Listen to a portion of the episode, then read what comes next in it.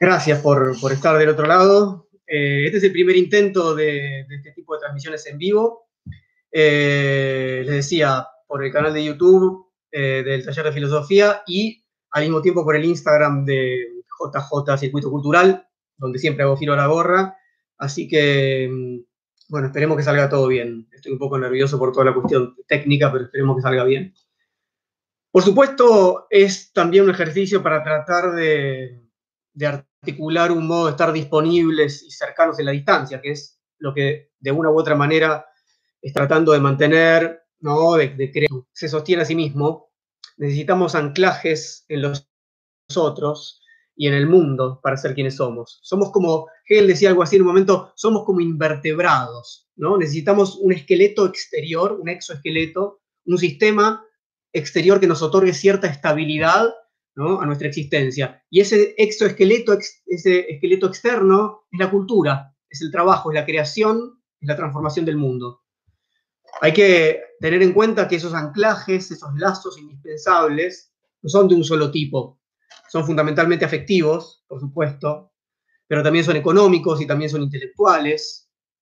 Em, quienes ya asistieron alguna vez a los encuentros de filosofía de la gorra que hago todos los fines de semana, sabe muy bien que siempre comienzo tratando de poner en estado de problema que tenemos que ensayar modos para encontrarnos y estar en común, con o sin pandemia. Y que tenemos que repensar las condiciones materiales, económicas, que nos permiten sostener ese estar en común, con o sin pandemia.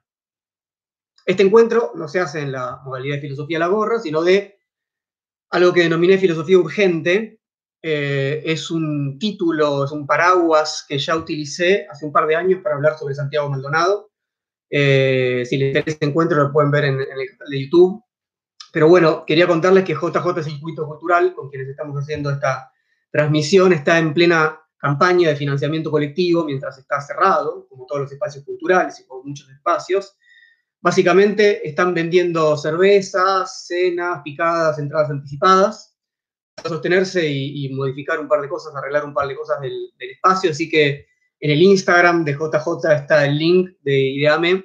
También después yo lo voy a compartir. Así que si pueden, entren, compren unas cervezas ahora y espero que pronto podamos brindar allá en otro Filosofía de la Gorra. Bueno, basta de, prolegómenos, arranquemos. Eh, dividí esta charla en una serie de secciones, cinco secciones, que son las siguientes.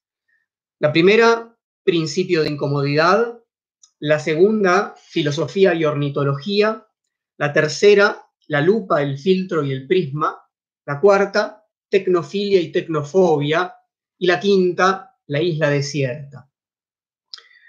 Eh, la idea es que sea una exposición de, unos 45 minutos, espero que no me lleve más que eso, y después que conversemos, tengo los dos chats en el, tanto en YouTube como en Instagram, así que espero poder leerlos y ir conversando después de la exposición. Vamos con la primera sección, principio de incomodidad. Bueno, estamos incómodos. Quiero partir de ahí porque nada es más cierto. Estamos incómodos físicamente, en el encierro, en la actitud obligada, en la falta de aire o de sol, en la imposibilidad de caminar. Estamos incómodos también en la falta de certeza respecto a lo que está pasando, ¿no? a cómo afrontarlo, a, a lo que puede pasar. Es una incomodidad producto de una interrupción y es una incomodidad producto de un hacer distinto al que estamos obligados en algún punto. Y la incomodidad es principio del pensamiento y de la transformación de la vida. Después de todo, queremos hablar de mundos posibles, es más, queremos hacer hablar a mundos posibles, y para eso son necesarias la transformación y el pensamiento transformador. Lo primero que quiero decir entonces es esto. No nos apuremos a salir de la incomodidad en la que estamos. No nos adaptemos rápida y eficazmente a las nuevas condiciones como si no hubiera pasado nada. Porque esa es la regla de vida que tienen siempre aquellos que se adaptan, a ser como si nada pasara en la vida, con o sin pandemia, con o sin cuarentena. En la obra principal de Nietzsche, Zaratustra le habla a los hombres superiores que llegaron hasta su caverna, casi al final, y así habló Zaratustra, y le dice algo bastante simple. Les dice, ustedes pudieron llegar hasta acá porque no se acomodaron. Para cada uno de ustedes había una función social predeterminada, pero algo en ustedes estaba incómodo ahí y solo por eso empezaron a ir hacia otro lado y entonces llegaron hasta acá. Nietzsche discutía en este mismo sentido el concepto de adaptación de la teoría de Darwin. La vida no se adapta a nuevas condiciones, salvo que esté muy debilitada. Adaptarse sin más es claudicar. Lo viviente, sano y afirmativo, interpreta, recrea, transforma sus condiciones. Los mundos posibles no son abstracciones, no son utopías, no son posibilidades lógicas como en la filosofía de Leibniz, son encarnaciones materiales que están todo el tiempo germinando y que sin embargo todo el tiempo de una u otra manera nos encargamos de pisotear antes de que puedan madurar. ¿Cuáles son esos mundos posibles que están germinando bajo nuestros pies y en nuestros corazones? Tenemos que abrir bien los oídos, ¿no? ¿Qué es lo que de esos mundos queremos hacer madurar y qué queremos evitar que crezca? Es una cuestión de selección, es una cuestión de jerarquización, es una cuestión política. Si pensamos, es porque algo nos fuerza es porque hay un encuentro. Deleuze, eh, Gilles Deleuze, filósofo francés, fue quien dijo en diferencia y repetición, hay algo en el mundo que fuerza a pensar. Hay algo en el mundo que fuerza a pensar. No pensamos porque le ponemos ganas, no, no es una cuestión de nuestra libre voluntad. Lo que fuerza a pensar es una situación, es un problema, es un acontecimiento. Eso que acontece puede ser síntoma como incomodidad, pero es mucho más que una incomodidad. Es lo que fuerza a pensar. Como se habrán dado cuenta, estoy de algún modo indistinguiendo la frontera que por lo general establecemos entre pensar y hacer. Estoy escuchando mucho que ahora no es el tiempo de pensar, no es el tiempo de intelectualizar, sino de escuchar a los que saben, esto es, a los especialistas en virus o pandemias, y obedecer lo mejor posible lo que debamos hacer de acuerdo al criterio que tengan ellos. Permítanme decir un par de cosas al respecto.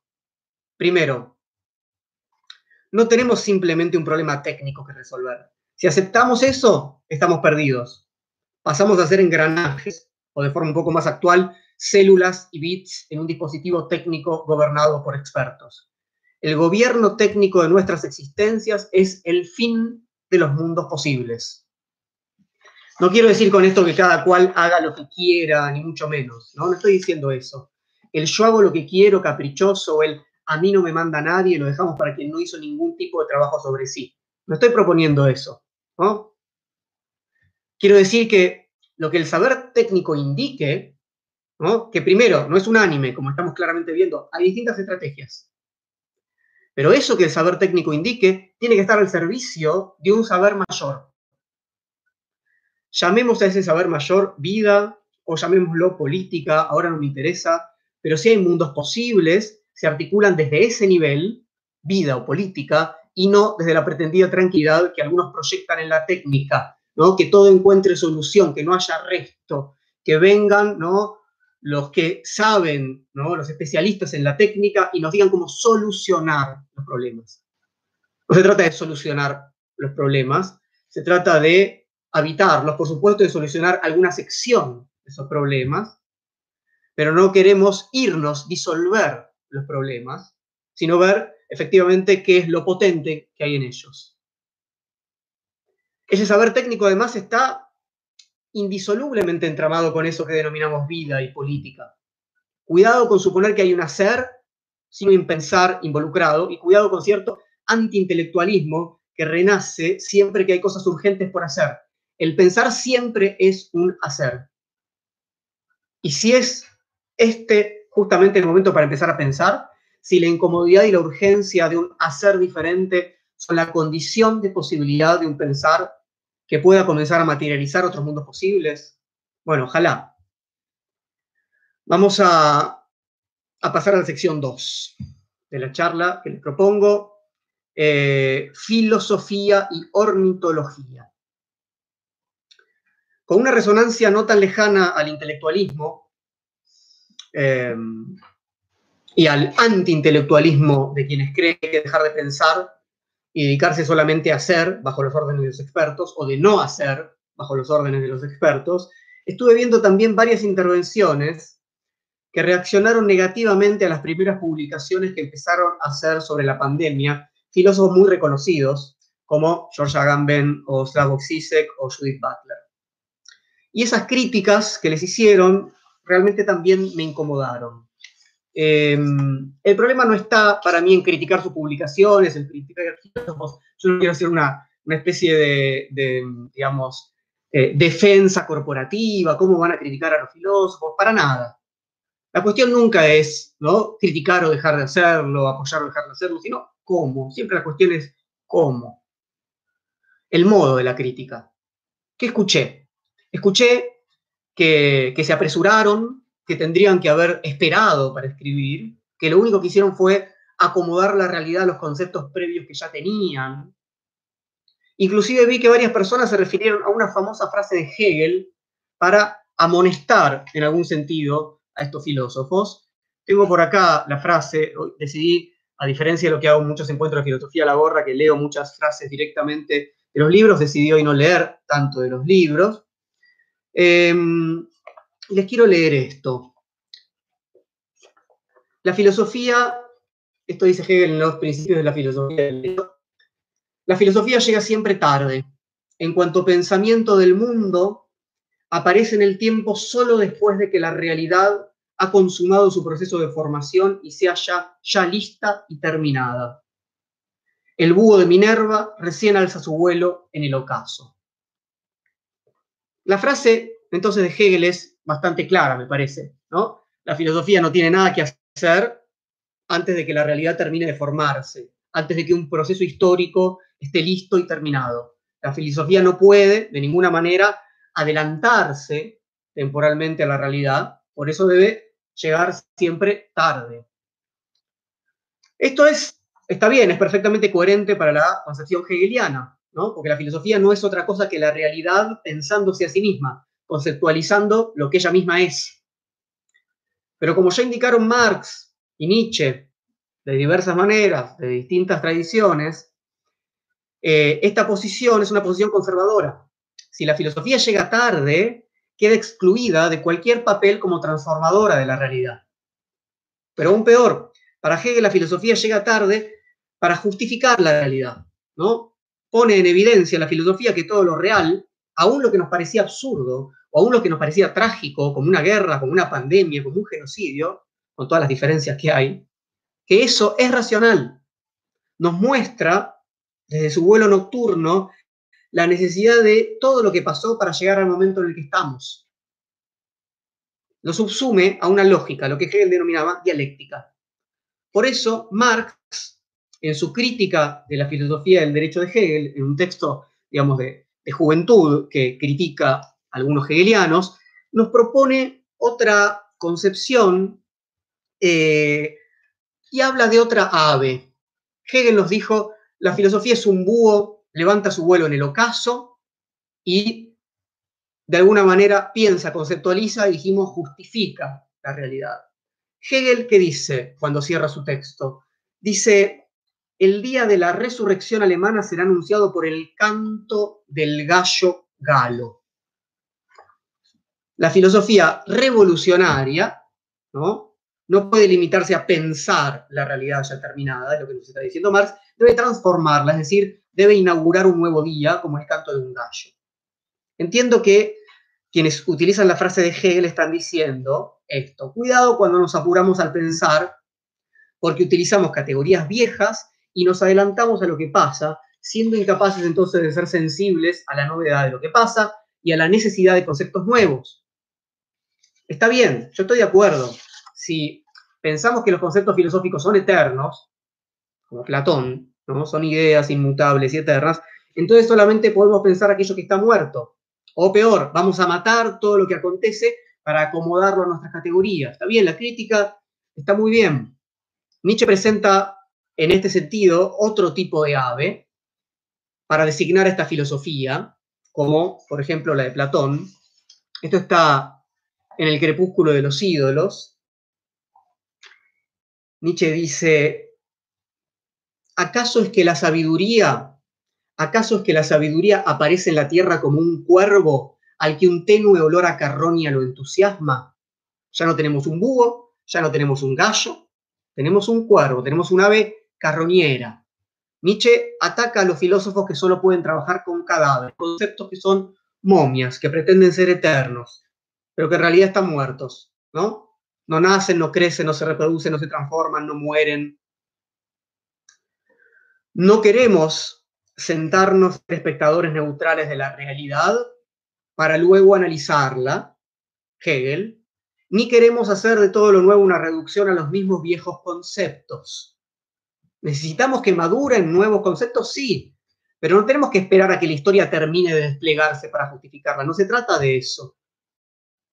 Tenemos que permitirnos la torpeza que siempre involucra pensar el presente.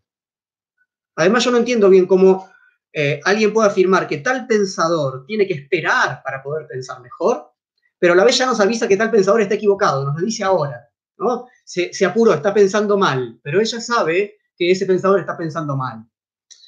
Queremos pensar las promesas de lo porvenir, los mundos posibles que se abren, pero tenemos que recurrir a lo pensado, a la historia de la que este presente está cargado. No podemos pensar desde cero, porque no estamos en una situación, por más inédita que sea en algún, en sentido, eh, que no tenga ningún anclaje en lo histórico. Entonces, uno lee, para quienes ya leímos, por ejemplo, algo de la obra, conocemos algo de la obra de Agamben, de Sisek, de Byung-Chul de Judith Butler, de Paul Preciado, no hay nada muy sorprendente o nuevo en lo que dice. Y está bien que así sea. ¿Cuál es el problema? El pensamiento no requiere una originalidad constante, tiene que estar a la altura de lo que acontece. Y lo que acontece no es absolutamente nuevo y original.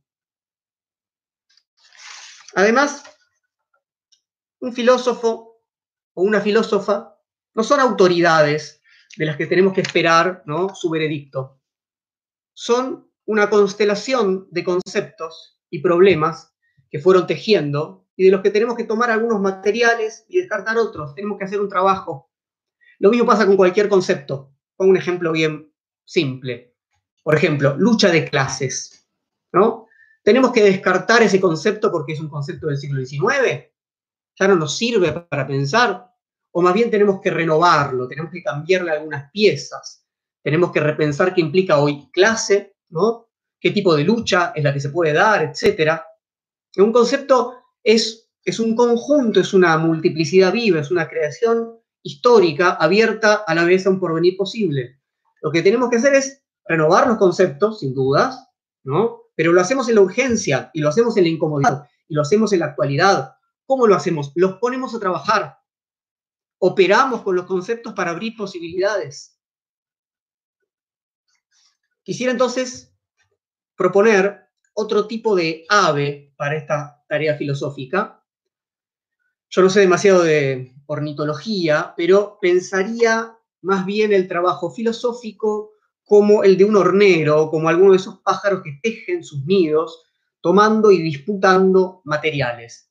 El trabajo filosófico tiene que ser capaz de crear un cobijo, por eso pensaba en el nido, una posibilidad de crecimiento para otros mundos, para realidades que están todavía en estado embrionario, y tiene que disputar esos materiales, es decir, tiene que desarticular conceptualizaciones que impiden las transformaciones y hacer de otro modo. Pensar es tejer, pensar es construir, pensar es robar y reciclar.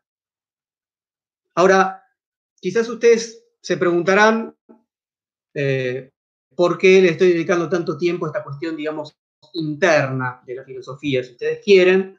Ahora no puedo seguir un poco las notas y además ver todo eso, yo les propongo terminar con la exposición, usar unos 20 minutos más para terminar con la exposición y después sí voy a leer y vamos a, conversar todo lo que quieran. Pero quería eh, en principio adelantar esto, porque esta cuestión de, eh, que hacen a el búho, al gallo, al cuervo y al hornero, exceden a la filosofía y a la práctica filosófica. Más allá de la filosofía podemos esperar y justificar, como hacen los hegelianos, podemos intentar transformar, transformar la realidad revolucionariamente y abrir un nuevo día, como los marxianos, podemos ser carroñeros y alimentarnos de la enfermedad y la mortandad, o podemos comenzar a tejer, a construir nidos, a disputar materiales, a criar mundos posibles. Bien, punto dos entonces, filosofía y ornitología. Punto tres, la lupa, el filtro y el prisma. Em, este tipo de situación, de excepción que estamos viviendo, funciona, me parece que es bastante claro, como un gran prisma, como un gran amplificador de muchas afectivas, políticas e intelectuales que circulan y que ya están insertas en algún sentido en nosotros que nos constituyen. Hace las veces de lupa, de, magnificador. Quizás no era tan evidente en algunos casos que una persona obtenía satisfacción en vigilar y delatar a sus vecinos, en ocupar la posición de juez señalando sus errores y reclamando que se apliquen correctivos, ¿no? tal no cumple con la cuarentena, tal no está aplaudiendo a los médicos. Esta situación en la que estamos magnifica esa predisposición y la saca a la luz. Pero no lo hace neutralmente, le permite presentarse con un ropaje que es el de la buena conciencia y la preocupación por la salud común. Los microfascismos están operando de distintas maneras. No los inventa la pandemia desde cero, pero solamente con el filtro adecuado se muestran en todo su esplendor y se magnifican. Algo similar podemos pensar, por ejemplo, con los miedos y con las esperanzas, con las esperanzas y con las desesperanzas. Hay quien dice que todo va a seguir igual, que nada va a cambiar, que apenas baje la famosa curva de contagios y de muertes, vamos a volver a la normalidad. Esa afirmación no es otra cosa que la magnificación de una posición conservadora, una posición que ya está cansada de la vida, que se presenta bajo el filtro de la sensatez del aprendizaje histórico, ¿no? Otra vez se pasó y no, pasó nada. Es, ¿no? esto lo dicen las personas que dicen, las cosas siempre fueron así, lo seguirán siendo, ¿no? Que en realidad ¿no? Es un síntoma de no me interesa transformar nada y en última instancia ya, ya me acomodé a estas categorías. La pandemia entonces funciona como lupa y como filtro. Otros, por ejemplo, en cambio, afirman que todo va a cambiar, ¿no? que no vamos a volver a ninguna normalidad, que nada va a volver a ser igual en nuestras vidas, en la economía, en el orden político mundial. Lo dicen un poco temerosos hacia la distopía o esperanzados hacia la utopía. Todos tienen razón, porque, digamos, están hablando de sí mismos y de su propia vitalidad y su propia posición, no hacen sino proyectar en los acontecimientos su deseo de que nada cambie, ¿no? En algún caso, su impotencia para participar de esas transformaciones o su deseo de que todo cambie, pero nuevamente sin involucrarse para torcer el curso de los acontecimientos, como si los acontecimientos solos por sí mismos, como si la pandemia, como si el virus determinara por sí mismo lo que va a suceder, como si no fuera objeto de disputa política. Disputa, cuando digo política, lo digo en el sentido amplio, ¿no? En el sentido de la disputa de los sentidos, ¿no? no simplemente de lo que deciden los gobernantes o qué pasa con los partidos políticos o qué pasa geopolíticamente, etc. La pandemia es una gran lupa porque magnifica las perspectivas ¿no? Lo hace también con el deseo. Yo la verdad le tengo más miedo a las repeticiones y las magnificaciones de este tipo que a las repeticiones de los filósofos. Porque es la repetición de las reflexiones y las prácticas cotidianas lo que impide las transformaciones. Son esas repeticiones, son esas micro repeticiones. Por eso pensar de otro modo es la posibilidad de hacer de otro modo. Pero la pandemia no, es, no opera solamente como una especie de lupa que magnifica debilidades o esperanzas. No es neutral, ¿no? Eh, solamente porque les permite que aparezcan filtradas por las buenas costumbres o por el saber. También la pandemia funciona difractando, también descompone la luz como un prisma. Por acá tenía un, esto nunca va a funcionar, ¿no? Pero por acá tenía una especie de, prisma de, difracción, ¿no? Esto me lo regaló una, una amiga en, en Montevideo hace poco. Eh, ¿Por qué traigo esta, esta figura, esta imagen? ¿Qué implica descomponer la luz como un prisma? Implica operar desvíos, permitir nuevas combinaciones, es decir, deformar, operar mutaciones, transformar, crear, no simplemente magnificar algo, ¿no? Como pienso que trabajo una lupa, en realidad eh, esto es algo que eh, yo tomo particularmente de la filosofía de Donna Haraway. Eh, Donna Haraway, eh, la autora del Manifiesto para Cyborg, habla de difracción monstruosa. Habla de la posibilidad de un desvío respecto a lo que las formas determinadas de movimiento. Y esto para mí enraiza en una tradición muy importante, muy interesante, que lleva hasta la filosofía presocrática. Ustedes saben que la filosofía presocrática tenemos un conjunto de, filósofos eh, atomistas que pensaban que la realidad estaba compuesta por átomos, por pequeñas unidades materiales, Leucipo, Demócrito, eh, luego esto lo retoma Lucrecio en el mundo latino. Bueno, eh, hay un término que, utiliza Lucrecio, que es el término clinamen. Clinamen da cuenta de la inclinación o la desviación de los átomos en Demócrito.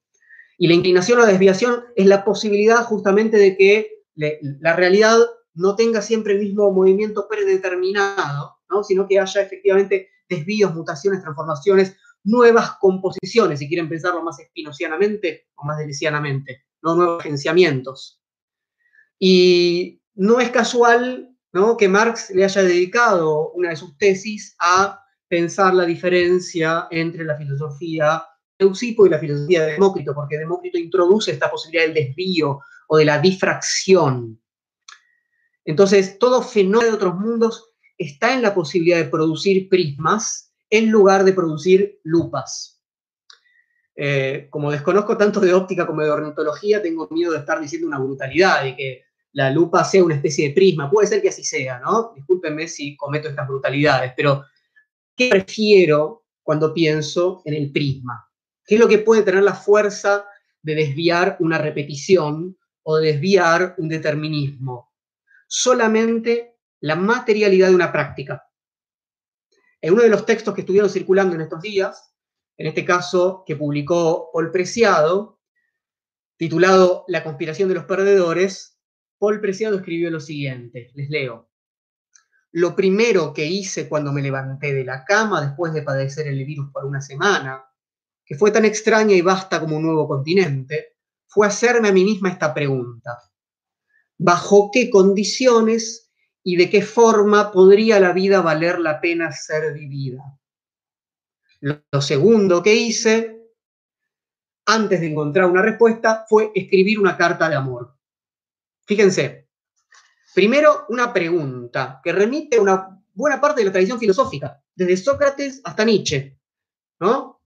Eh, ¿Bajo qué condiciones y de qué forma podría la vida valer la pena de ser vivida?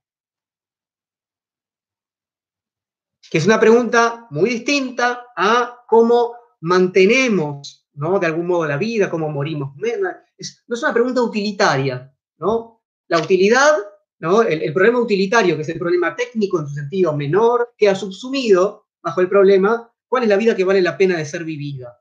Y una pregunta de este tipo, si se la encarna, es sin duda una práctica, una práctica de transformación de sí. La revisión de la propia existencia. Lo mismo ocurre con, su reverso, con la escritura de una carta de amor. No digo su reverso porque es un modo de crear una respuesta a la pregunta formulada, ¿no? Si uno se pregunta bajo qué condiciones la vida merece ser vida, y enseguida, ¿no? Lo que hace es escribir una carta de amor, después lean todo este texto maravilloso, La conspiración de los perdedores. Entonces ya uno está poniendo en acto el problema de cuál es la vida que merece ser vivida y transformando las condiciones de vida y las posibilidades. Cuarta sección, entonces, luego de la lupa, eh, el filtro y el prisma, tecnofilia y tecnofobia.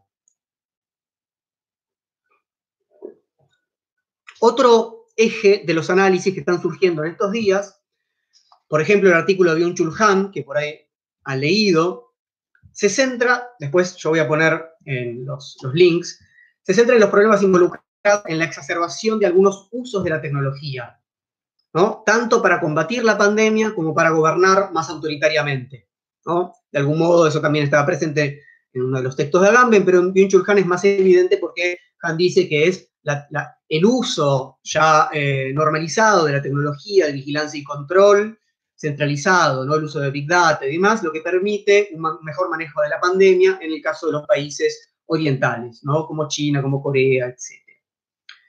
También se subraya como lo hace Preciado en otro texto, no en el que les leía recién, el ausentarse de los cuerpos, ¿no? Se está hablando mucho, bueno, de esto que está pasando, ¿no? Ya no nos encontramos, ¿no? Para hacer filosofía de labor en un centro cultural, no nos abrazamos, ¿no? no, no tomamos cerveza juntos, sino que proliferan las relaciones virtuales, electrónicas, la aceleración del teletrabajo, etc. Les leo una, una cita cortita de este texto de Paul Preciado para que estemos un poco en tema. Dice así, Preciado.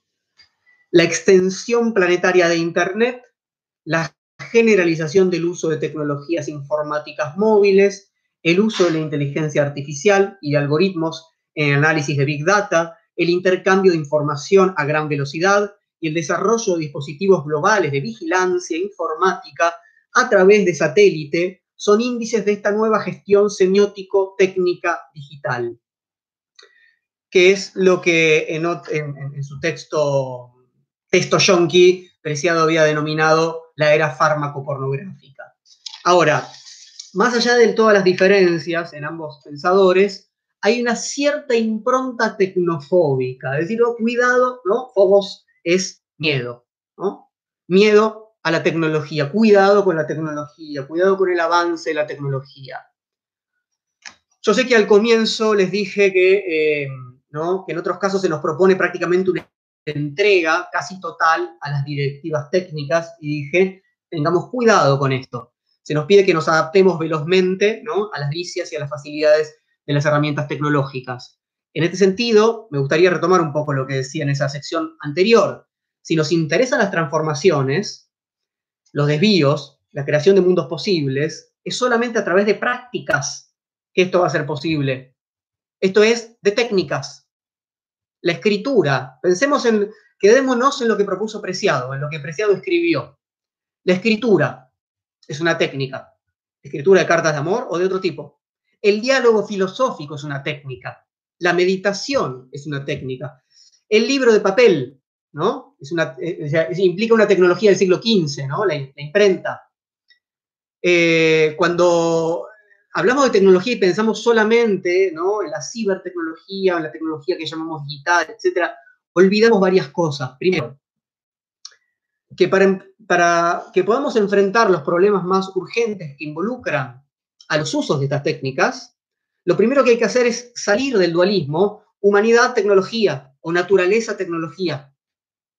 Por supuesto que tenemos que comprender cuál es el régimen o que tenemos que comprender cuál es la lógica del tipo de tecnologías que se ponen en juego actualmente. Pero eso no significa que tengamos que huir de las tecnologías. Justamente Donna Haraway ¿no? Eh, hacía mucho hincapié en adueñarse de las tecnologías y en resignificarlas, en reutilizarlas, en justamente em, hacer este uso difractario o monstruoso de las tecnologías, que no es otra cosa que una, un desplazamiento de lo que Foucault dijo cuando decía, ¿no? Donde hay poder, hay resistencia. hay otras formas de articulación posibles. Hay contratecnologías. Contratecnología no es irse de la tecnología. Además, como si eso fuera posible. ¿no? Eso sí que es una utopía, eso sí que no tiene demasiado sentido. Lo que tenemos que hacer es producir, ¿qué cosa? Conceptos, nidos, decíamos, prismas, prácticas, modos de vida, lazos, comunidad. O sea, tenemos que crear artificios, instaurar otras naturalezas, no retornar algún tipo de naturaleza perdida. Cuando, cuando Deleuze escribió un texto muy importante para pensar nuestro, cuerpo, nuestro tiempo contemporáneo, es el postscriptum sobre las sociedades de control, donde Deleuze lo retoma en algún sentido a Foucault y dice, ya no estamos más ¿no? en la sociedad que describió Foucault, que es una sociedad disciplinaria, es la sociedad del siglo XIX y comienzos del XX en última instancia, hasta ahí y no mucho más. Estamos ahora entrando en una sociedad de control, eh, es decir, en otro tipo de dispositivos, en otro tipo de tecnologías. Deleuze decía, esto está acá en conversaciones, decía, no hay lugar para el temor ni para la esperanza solo cabe buscar nuevas armas, ¿no? Ni miedo ni esperanza, ¿no? Miedo y esperanza es, eh, para quienes les interese la filosofía espinosa, y él es muy espinociano, es, un vaivén que está operando todo el, tiempo cuando justamente somos tomados por pasiones que no podemos pensar o articular serenamente o activamente. Cuidado con el miedo y la esperanza, el miedo y la esperanza. Seguramente en estas épocas nos encontremos mucho en estas situaciones. Hay que analizar, hay que pensar y hay que ir tejiendo nuevas armas. ¿no? Ah, cuando decimos armas, decimos atacar en modos de estrategias ¿no? de configuración de esos mundos posibles. Bien, permítanme eh, utilizar entonces 10 minutos más para eh, ir a la última sección, que es eh, la de la isla desierta. Eh, esto es una, mm, una continuación, un, cierto homenaje a un texto de Deleuze, otra vez, que es alguien que en su primer texto publicado, ¿no? Eh, escribe a una revista de geografía un sabemos habitar o constituir nuevos territorios en última instancia, esos son mundos posibles, en el sentido que se los propongo. Entonces, Deleuze nos dice, y esto es lo que me resulta interesante, que eh, hay dos clases de islas. Manda este artículo a una revista de geografía y dice, hay dos clases de islas. Les leo un poquito. Esto está en este, en este libro que se llama justamente La isla desierta y otros textos. Dice así, Dicen los geógrafos que hay dos clases de islas. Se trata de una observación preciosa para la imaginación porque encuentra en ella la confirmación de lo que ya sabía de otro modo.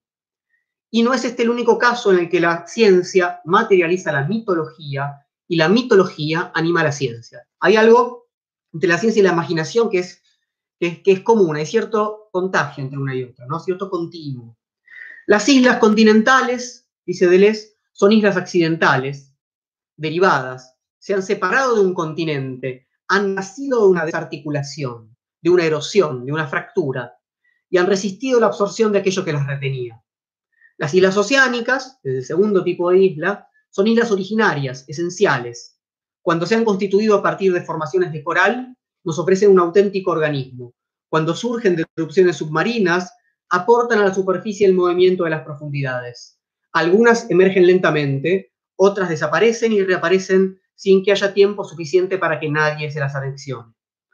Estas dos clases de islas, continentales y oceánicas, dan testimonio de una profunda oposición entre el océano y la Tierra. Lo que les dice es esto, bueno, eh, entendemos que hay islas que son una fractura del continente y entendemos que hay islas originarias oceánicas que nacen, por ejemplo, de una erupción submarina en el medio del mar. En un caso, en el primero, el agua se cuela por un pedazo de tierra y triunfa el agua sobre la tierra y separa un pedazo de la tierra del otro y tenemos una isla derivada, una isla en movimiento, una isla continental.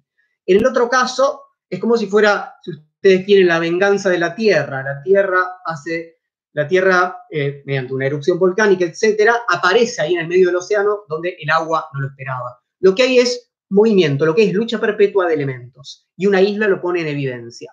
Entonces les dice algo que puede sonar en principio bastante extraño o bastante absurdo, si ustedes quieren, o tonto, que es que es filosóficamente normal que las islas estén desiertas. ¿Qué quiere decir que es filosóficamente normal que las islas estén desiertas?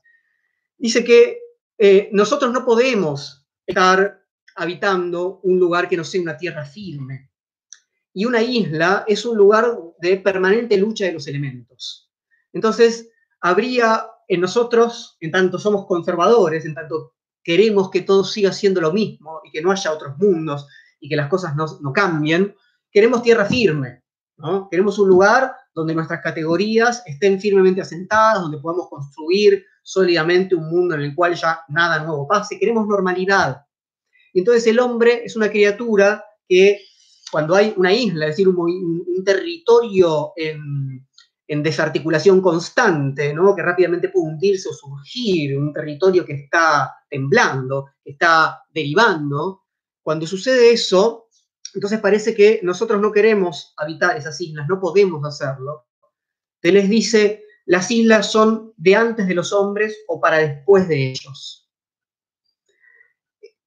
Sin embargo, y acá viene lo que, lo que me interesa, eh, quizás en el hombre no haya solamente esa necesidad de seguridad de la que hablábamos o de inmovilidad, sino también haya en nosotros lucha de elementos o impulso de transformación. Quizás en nosotros haya deseo de separación, como en las islas continentales, y quizás en nosotros haya deseo de nuevo comienzo, cuando aparecen estos fenómenos, ¿no? Como esta pandemia, bueno, este deseo de nuevo, de por fin ahora va a empezar la vida de cero, en algún sentido aparece, por fin ahora puedo aprovechar esto para separarme de un tipo de vida en el que me sentía atrapado. Em, hay una historia que ahora voy a, voy a seguir un poquito con esto y, ya voy cerrando, así conversamos, pero hay una historia que a mí me interesa cruzar con este texto de Les, que es la historia del hombre de la viga, que eh, está en una parte del halcón maltés de Hamet. Se las cuento, la, trato de articular muy rápidamente. Eh, un hombre norteamericano, un estadounidense que vivía una vida típica de clase media norteamericana, eh, que estaba casado, que tenía dos hijos, que tenía un perro, que tenía una casa linda, que iba pagando con una hipoteca y que trabajaba en una empresa de seguros. Iba a trabajar todos los días, iba y volvía, quería a su mujer, a sus hijos, etc. Pero había al mismo tiempo, además de, ese, de esa tierra firme que se había ocupado en crear, había cierto deseo de separación, había cierto deseo sobre todo de comenzar de nuevo, había algo de esa rutina que evidentemente lo tenía atrapado. Pero no, no, no sabía muy bien cómo, cómo dar cuenta de eso, hasta que un día efectivamente no vuelve más a su casa lo busca la mujer por todos lados, ¿no? Se ha ido de la oficina en la mañana y no vuelve a la empresa de seguros. Pregunta, va a la policía, a los hospitales, no está en ningún lado. Finalmente termina contratando un detective privado. El detective privado averigua todo lo que puede averiguar, ¿no? Eh, amantes, em, deudas, enemigos, etcétera. Bueno, trabaja durante un año, nada, ni una pista. Este tipo se había esfumado absolutamente. Cierra el caso y eh, muchos años después en otra ciudad de Estados Unidos muy alejada, el detective privado ya retirado, lo que hace es ver, eh, acodado en, un bar tomándose un whisky, ve un tipo que, que, se parece mucho efectivamente a aquel que había buscado durante un año y no había podido encontrar. Dice, este tipo está más viejo, pero es este tipo. Entonces se acerca y le pregunta, perdón, ¿usted es tal y tal? Sí, dice el otro, medio asustado. Bueno, hace muchos años, hace 20 años, su mujer me contrató para que yo intentara buscarlo porque usted se borró de la faz de la tierra. Esto ya prescribió, no se preocupe, pero ¿no? yo le invito a un trago, usted me, explica si quiere qué es lo que pasó. Bueno, está bien, dice el tipo, y, así, le explica, le dice, bueno, yo tenía esta vida y, no sabía muy bien cómo, cómo, escapar, cómo empezar de nuevo, cómo separarme, ¿no? Isla continental o isla originaria, isla oceánica. Hasta que volviendo a mi casa un día del trabajo, pasé por al lado de una obra en construcción y se cayó una viga de un piso 10, pasó muy al lado mío, muy cerca, no me tocó, pero eh, eh, pasó tan cerca que, saltó un pedazo de cemento del piso y me dio en la cara, o sea, realmente me podría haber muerto. Entonces dice, bueno, ya está, me podría haber muerto, no le debo nada a nadie, ¿no? Eh, es como si hubiera pasado, y así como estaba, me fui, ¿no? se tomó un micro al lugar más lejano, ¿no? De, de, Estados Unidos, a la ciudad donde no lo conociera nadie, para empezar de nuevo. Ah, bueno, le dice el detective, y bueno, cuénteme cómo le fue. Bueno, le dice, no fue fácil porque me había, no es que fue planificado, ¿no? Sino que ocurrió ese acontecimiento y entonces eso permitió esa fuga, si quieren denominarla así, y entonces eh, estaba, no, es que había preparado plata ni dinero, me fui con lo puesto y no, no me conocía a nadie, entonces, bueno, poco tiempo después tuve que que encontrar un trabajo. Y bueno, yo trabajaba en seguros, entonces finalmente empecé a trabajar en una empresa de seguros. Y bueno, después conocí a una mujer. Y bueno, finalmente nos casamos y tuvimos dos hijos y compramos una casa y, ¿no? y la tenemos hipotecada. Y bueno. ¿Cuál es el problema del hombre de la vida? El triste problema del hombre de la vida que hace el problema triste de nuestras existencias muchas veces, o de buena parte de nuestras existencias, que estamos desfasados respecto a ese deseo que no podemos habitar ese, territorio nuevo que en algún sentido se empieza a constituir, que enseguida volvemos a repetir ¿no? las condiciones bajo las cuales nos enclaustramos en la misma vida normal. Entonces, Deleuze eh, trata de pensar qué es lo que impide que podamos habitar estas islas, estos mundos posibles. Y lo que dice es algo muy interesante, que eh, me va a permitir ya ir cerrando y ahora sí enseguida poder conversar con ustedes, lo que dice es que ya no hay una capacidad colectiva para tejer mitos sobre islas desiertas. Y compara con lo que hace la literatura, o sea, la modernidad, o sea, el yo, si me permiten la, brutalidad de la simplificación, con el imaginario de las islas desiertas. Dice, por ejemplo, pensemos en Robinson Crusoe, una novela ¿no? sobre islas desiertas. ¿no? ¿Qué hace Robinson cuando una vez ¿no? que naufraga y llega a la isla? Empieza a intentar reconstruir el mundo industriosamente, como buen inglés, este mundo que había perdido. ¿Y qué pasa cuando se le cruza otra oportunidad? ¿Qué pasa cuando encuentra viernes? ¿no? ¿Qué pasa cuando aparece, digamos, los salvajes de la posición europea, ¿verdad? Salvaje. Por eso Deleuze dice, todo el mundo sensato quiere ver cómo Robinson se lo come a viernes, porque uno ve cómo eh, eh, Robinson está arruinando esa posibilidad de nuevo comienzo, igual que el hombre de la vida. Y lo que Deleuze dice es muy claro, la única posibilidad de constituir esos nuevos territorios es de forma colectiva, es tejiendo mitologías, y las mitologías no son privadas, la literatura del yo es privada, las mitologías son colectivas, los imaginarios, los nidos de los que hablábamos son colectivos.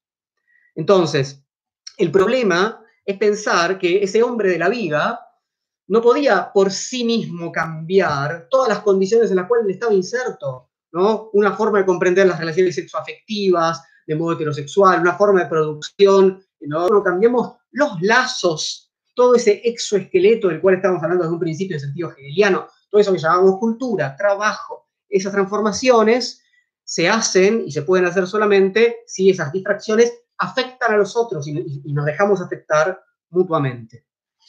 Bueno, voy como 50 minutos, eh, entonces quisiera ahora sí eh, leerlos. Una cosa más, eh, obviamente no, no todo lo que tenía pensado para, para, encuentro, no quería que se alargara mucho mi exposición.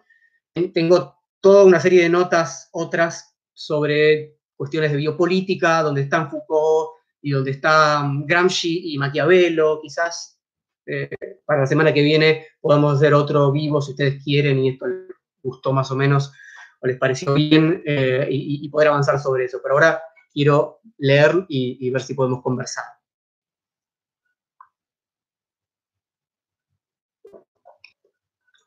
Bien, veo que Patricia Rodríguez dice, escuchen y luego opinen en, vez de buscar qué criticar y encima corregirse unos a otros Gracias, Patricia.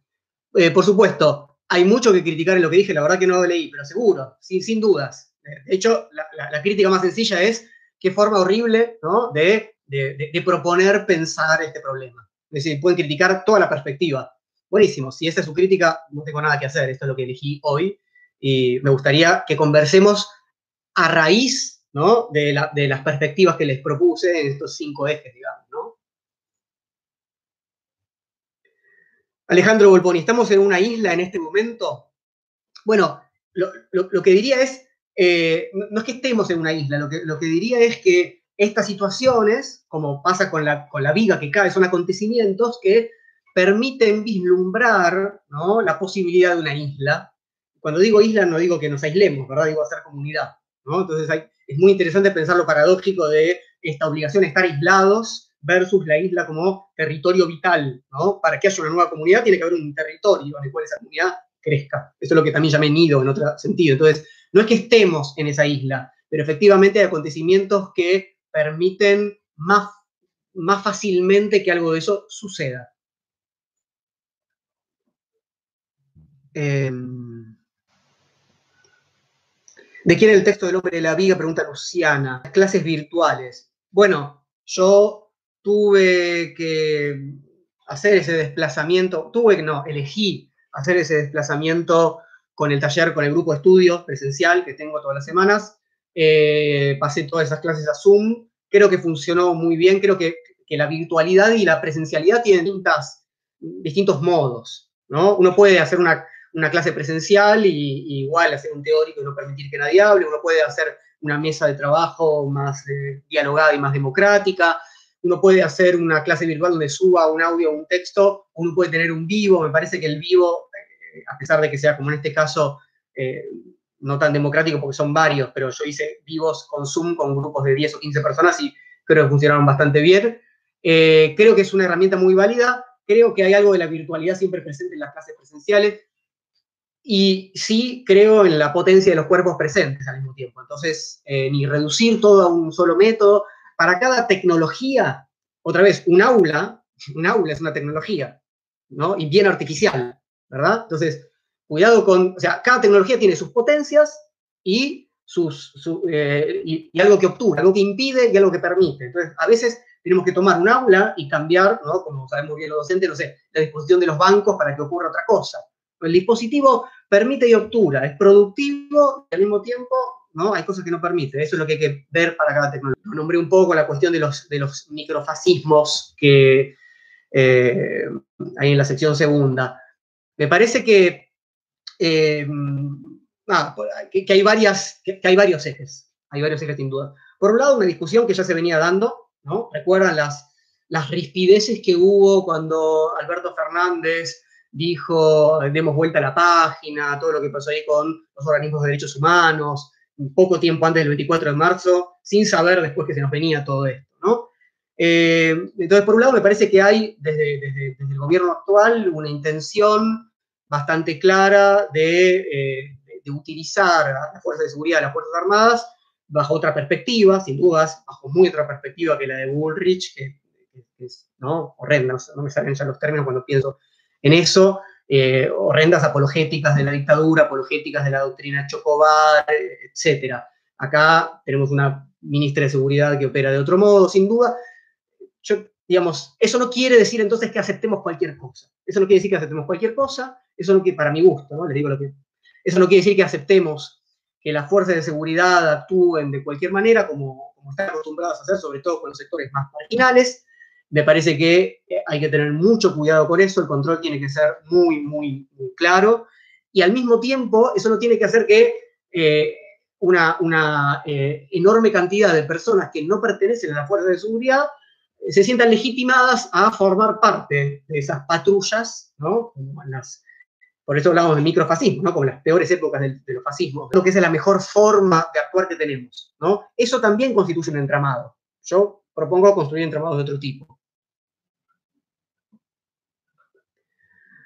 Em, Sebastián Zanelli, ¿se puede crear un nuevo mundo al interior o al costado de uno viejo y mantener relación, diálogo con este? Sí, sin duda. El, nuevo mundo no es desde cero, a pesar de la, pretensión eh, de las islas eh, originarias. Nunca es desde cero. Por eso decía, lo decía con los conceptos filosóficos. Toma un concepto filosófico como lucha de clases o cualquiera que quieran, y, esa, y esa historia tiene que formar parte del nuevo mundo que vamos a crear. Sin duda, forma parte, no puede dejar de hacerlo. Es un diálogo con ese, es un, es un venirse de ese viejo mundo a la novedad y quizás, como decía Benjamin, necesitemos buena parte de ese, ese viejo mundo, de ese pasado, de esa historia para que por fin podamos abrir un porvenir. El, el video anterior en el canal de YouTube es sobre Benjamin, van a ver que ahí eh, eh, está explicado un poco más esa cuestión alrededor del 24 de marzo. Pero sí, claro que, el, que no es borrón y cuenta nueva. Eso, eso es la idea de la utopía, ¿no? No es borrón y cuenta nueva, es un entretejido complejo y artesanal. A ver si leo algo en, Instagram. De tejer nuevas armas, lo que me genera mayor importancia es pensar cómo lograr voluntad política para transformar colectivamente los espacios. Bueno, la voluntad política es, eh, es efectivamente, no sé si lo decís, eh, Iva, Em, en el sentido de la voluntad política como en general se la piensa restringidamente, ¿no? Los gobernantes tienen que tener voluntad política para, eh, o en un sentido de la voluntad política, ¿no? Democrática en un sentido más horizontal de, los distintos espacios. En todo caso, eh, esas, esas armas eh, me parece que no, no, tienen que estar abandonadas a la prerrogativa de los gobernantes, sean mejores o peores, insisto. Eh, no podemos pensar que lo político quede restringido ese ámbito. Tenemos que ver, de hecho, cómo interactuamos, sin duda, con los ámbitos de gobierno más, restringidos en, su especificidad, pero no podemos eh, pensar que lo político o la voluntad política se deja fuera de la situación en la que estamos. Digo, del encierro de nuestras casas, si quieren. Eh, Clelia Benedetti, con el sistema capitalista, ¿cuáles prácticas se pueden generar cambios desde la concepción del prisma? Bueno, en, dentro del capitalismo, que es donde estamos, eh, suceden todo el tiempo, eh, digamos, difracciones monstruosas. no capitalistas o contracapitalistas, o formas de resistencia, articulaciones de otro tipo. Claro, movimientos autogestivos, formas en las cuales lo económico eh, queda subsumido en algo que lo excede y no se trata de acumular capital, prácticas de todo tipo, que, que prácticas de cuidado, digamos, todas las prácticas que no puedan reducirse a la lógica de capital, que por suerte están, está lleno, ¿no? El, modo de, acercarse, de acercarse efectuosamente a un vecino sin esperar conseguir algo a cambio, o sea, eh, digamos, eh, las prácticas contracapitalistas, digamos, son más, eh, más comunes de lo que pensamos. Lo que pasa es que después se, suelen reinsertar o, reducir a lo que entendemos del sistema capitalista. Eh, ¿En qué medida podemos controlar la modificación de nuestras nuevas rutinas o son preprogramadas por los poderosos? No, no.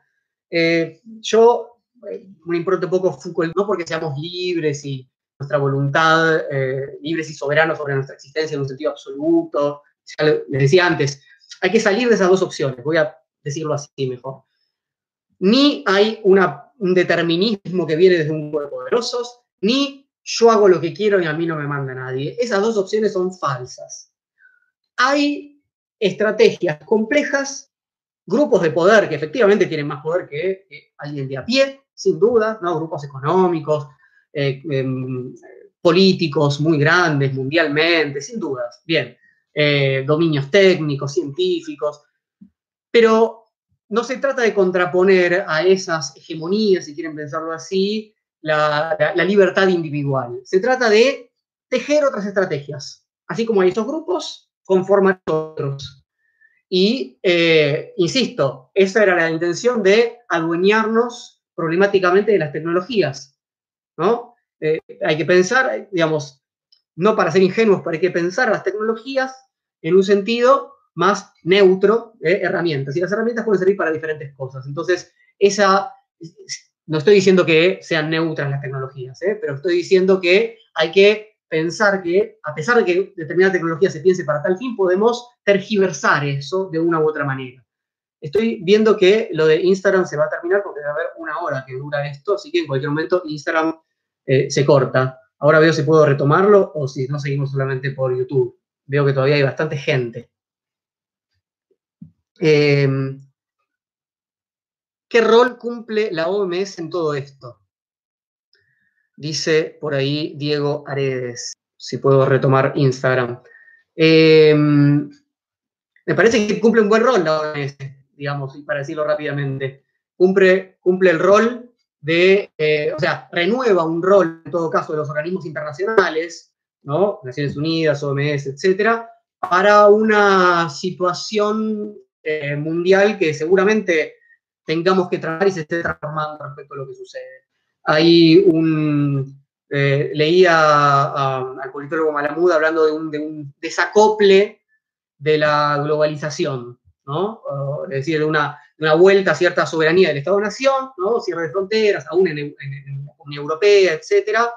Y ese desacople, eh, por supuesto que implica a la vez una relación diferente con, va a implicar una relación diferente con organizaciones internacionales, un reacomodamiento de eso.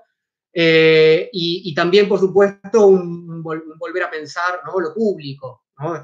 Todos están hablando un poco de eso, con razón, sin duda, ¿no? de cómo lo común, en un sentido estatal, en algún punto, pero en otro sentido excediendo lo estatal, por ejemplo, Organización Mundial de la Salud, problema pandémico, problema mundial que excede a los estados, toma la primacía frente a la, propuesta donde somos átomos interconectados, ¿no? la propuesta, si quieren, liberal, neoliberal, para decirlo más rápidamente.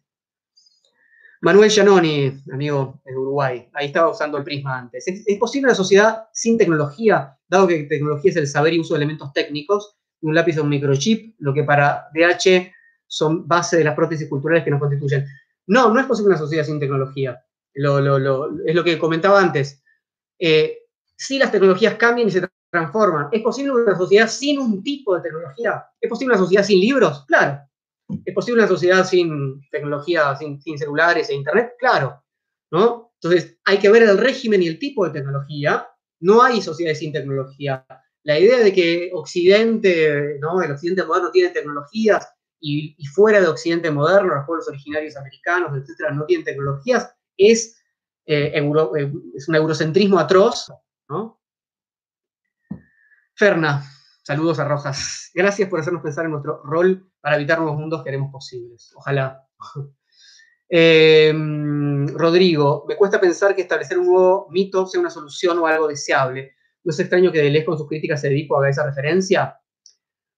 Bueno, eh, varias cosas. Primero, eh, dice Rodrigo, eh, pensemos que Deleuze es una crítica a, la utilización freudiana o psicoanalítica de Edipo, no al mito en sí. Eso por un lado. y eso lo hace en el Antidipo, que es muy posterior a este texto que yo leí, que es de la década del 50, y el Antidipo es de la década del 70, el comienzo de la década del 70. Entonces, es un texto 20 años anterior y está hablando de algo que después lo va a decir de otros modos en su, digamos, en su obra más, eh, más madura, si ustedes quieren, y que, tiene que ver con la, con, con la territorialización, con el plano de inmanencia, ¿no? con la constitución de un plano a partir del cual eh, organizar modos de vida. Entonces, eh, y eso es colectivo, y, Deleuze después dice multiplicidad, entonces no, no, no, es, mm, no es contradictorio, me parece.